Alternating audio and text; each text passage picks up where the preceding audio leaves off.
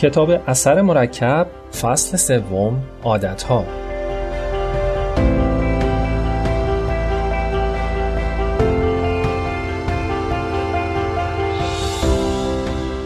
تا به حال به نقش عادت ها تو زندگیتون فکر کردین؟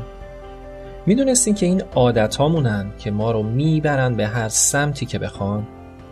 درست مثل اون سوارکاری که چارنل میتاخت و معلوم بود می‌خواد به یه قرار مهمی برسه وقتی مرد تنهای کنار جاده ازش پرسید کجا با این همه سرعت؟ سوارکار گفت نمی‌دونم از اسبم بپرس. داستان خیلی از آدمها شبیه داستان این سوارکاره. یعنی بیشتر آدمها سوار اسب عادتهاشونن و خودشونم نمی‌دونن کجا میرن. هرچه زودتر باید مهار اسب عادتهای بد تو تو دستات بگیری.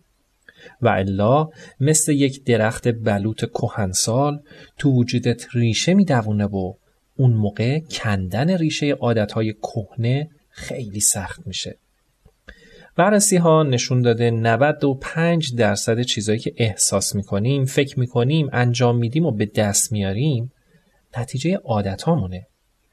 هیچ آدمی با عادت خاصی متولد نمیشه. بعدنه که در اثر تکرار یک کار عادت به انجامش پیدا می‌کنه و هرچی بیشتر تکرارش می‌کنه بیشتر تو وجودش مستحکم میشه. البته همه عادت ها بد نیستن ها بلکه به عکس. ما به یه سری کارهای خوب که از روی عادت انجام میشه و نیاز به فکر کردن نداره واقعا نیاز داریم. چون باعث میشه انرژی ذهنیمون رو روی بخشای دیگه زندگیمون بذاریم. نمیشه که هر دفعه فکرتو دوباره از اول مشغول بکنی که این کار رو انجام بدی یا ندی. پدرم همیشه برای اینکه منو متوجه اهمیت عادت بکنه یه بسکتبالیست معروف و که بهترین پرتاب کننده آزاد توپ بود رو برام مثال می‌ذاره که تونسته بود سه بار قهرمان جهان بشه. اون از بچگی عادت کرده بود هر روز صبح قبل رفتن مدرسه 500 تا پرتاب آزاد داشته باشه. تونست با تمرین و تکرار از استعدادای خدادادیش استفاده کنه و موفق بشه.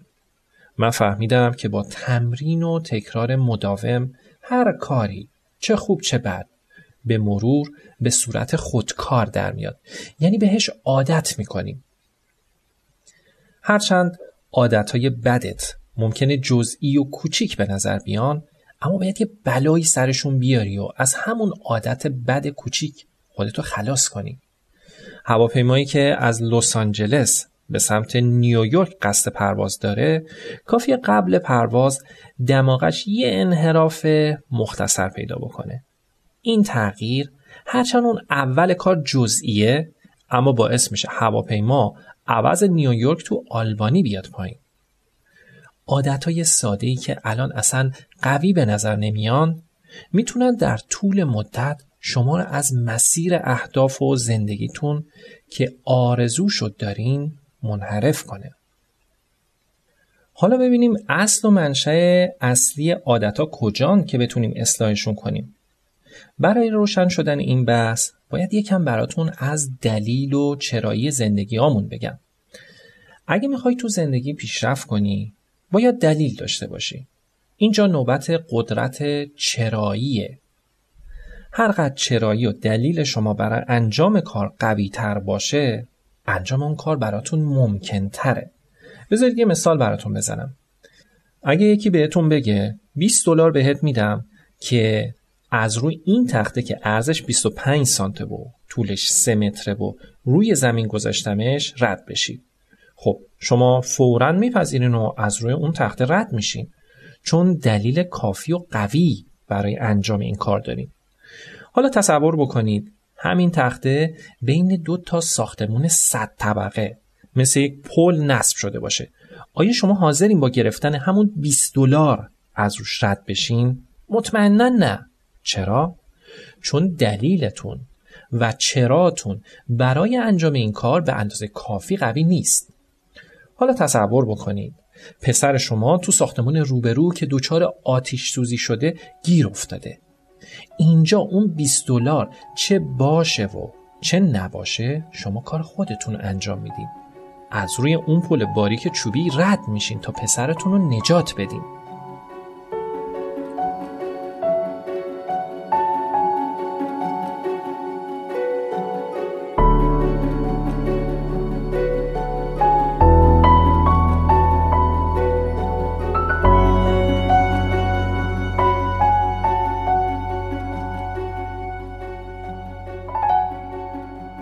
پس واسه موفقیت باید انگیزه اصلی زندگی تو پیدا کنی. چون همینا هستن که نیروی چرایی تو رو شکل میدن. حالا این قدرت چرایی خودش از کجا میاد؟ قدرت چرایی هر کسی از طریق ارزش های اصلیش مشخص میشه. این ارزش های اصلی هن که مثل قطب نمای درونی برج مراقبت و جی پی اس شما عمل می‌کنن. اونا خواسته ها و وسوسه های زندگی تو فیلتر می‌کنن تا رسیدن به مقصد نهایی راهنمای تو هستن. پس باید ارزش های اصلی تو بشناسی. اصل مرکب همیشه فعاله و به جایی که واقعا می‌خوای هدایتت می‌کنه. پس اگه می‌خوای این نیروی بیپایان رو مهار کنی و برسی به موقعیت های بهتر باید بدونی کجا می‌خوای بری. پاول جیمایر یکی از افرادیه که به اندازه ده نفر موفقیت و تجربه کسب کرده.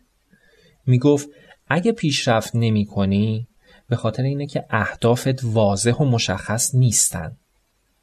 اون یه شعار به یاد موندنی داشت که می گفت هر چیزی رو واضح تصور کنی مشتاقانه آرزوش کنی و برای رسیدن بهش تلاش کنی حتما باید اتفاق بیفته.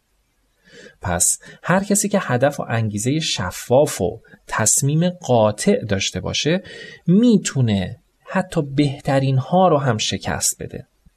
اما اگه ندونی دنبال چی هستی واضحه که بهش نمی‌رسی. برایان ترسی میگه آدمای موفق اهداف واضحی دارن. اونا می‌دونن کی هستن و چی می‌خوان. اهدافشون رو می نویسن و برای رسیدن بهش برنامه ریزی می‌کنن. اما آدمای ناموفق افکارشون رو مثل تیله که توی قوطی سرگردونه تو سرشون حمل می‌کنن و میگن نوشتن اهداف فایده ای نداره. بعد از اینکه اهدافتو نوشتی به این فکر کن که چه چیزایی لازم داری تا به اون اهداف برسی. یعنی از خودت بپرس من باید به چه آدمی تبدیل بشم. من خودم ویژگی هایی که دوست داشتم همسر آیندم داشته باشه رو نوشتم. توی دفترچه چل صفحه‌ای نوشتم که چه کارایی لازم انجام بدم تا همچین دختری رو پیدا کنم. بعد به فهرست خودم نگاه کردم با خودم فکر کردم من چه پتانسیلی تو وجود خودم دارم. واقعا اون چیزایی رو که از همسر آیندم انتظار دارم تو وجود خودم دارم. همچین زنی چه جور مردی رو دوست داره؟ باید چه جور مردی باشم که زنی با این ویژگی ها رو جذب خودم بکنم؟ رسیدم به اینکه خودم باید اون چهل تا ویژگی رو داشته باشم. برای رسیدن به اهداف نه تنها باید رفتارهایی که شما رو به اونها میرسونه رو آشنا باشی که باید رفتارهایی که راه شما رو برای رسیدن به اونها میبنده رو هم بشناسید. حالا چطوری از شر عادتهای غلط خلاص بشیم؟ من می‌خوام اینجا پنج تا روش برای ترک عادتهای بد بهت معرفی کنم که اگه بهشون پایبند باشی می‌تونی به اهدافت برسی. شماره یک محرک تو مشخص کن.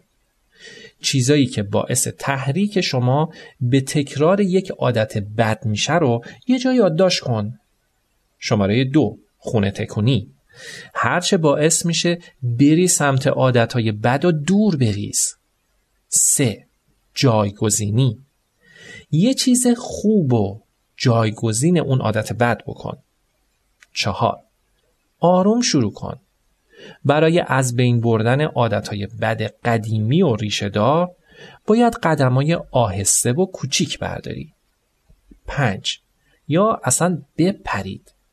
همه آدما یه جور موفق نمیشن.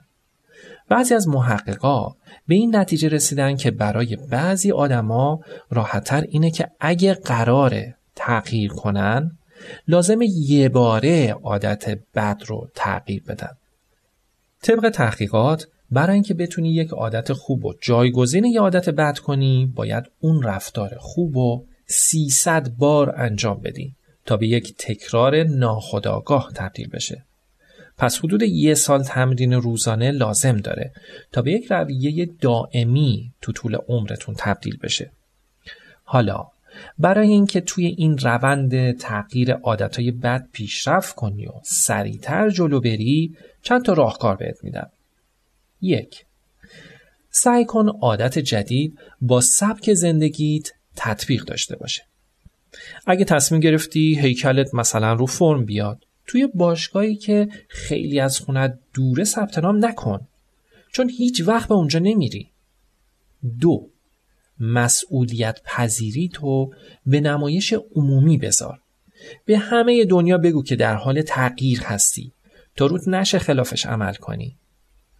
سه یک رفیق و همراه موفق برای خودت پیدا کن. کسی که تو رو مسئولیت پذیرتر کنه تا بتونی عادتهای جدید رو تو وجودت نهادینه کنی.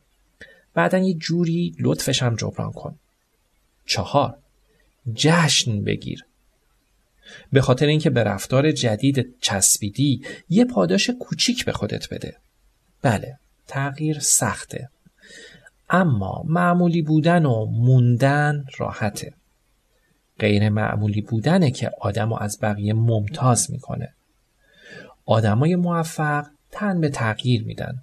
اما بقیه به همین وضعیت معمولی راضیان. من خودم همیشه از انجام کارهای سخت خوشحال میشم. چون می‌دونم خیلی از مردم اصلا نمیرن سراغش. من عاشق این جمله مارتین لوتر کینگم که میگه معیار شناخت یک مرد میزان آسودگی و راحتیش نیست بلکه ملاک نحوه واکنش اون به چالش هاست ایجاد عادت جدید سخته خسته کننده است خب باشه فقط به انجام دادنش ادامه بده تا جادوی اثر مرکب پاداش اصلی تو بده. خلق عادتهای جدید زمان بره. پس صبور باشید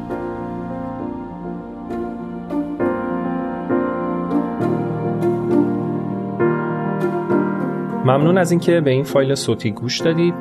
ما رو با نام آواتو در شبکه های اجتماعی و پادکست دنبال کنید.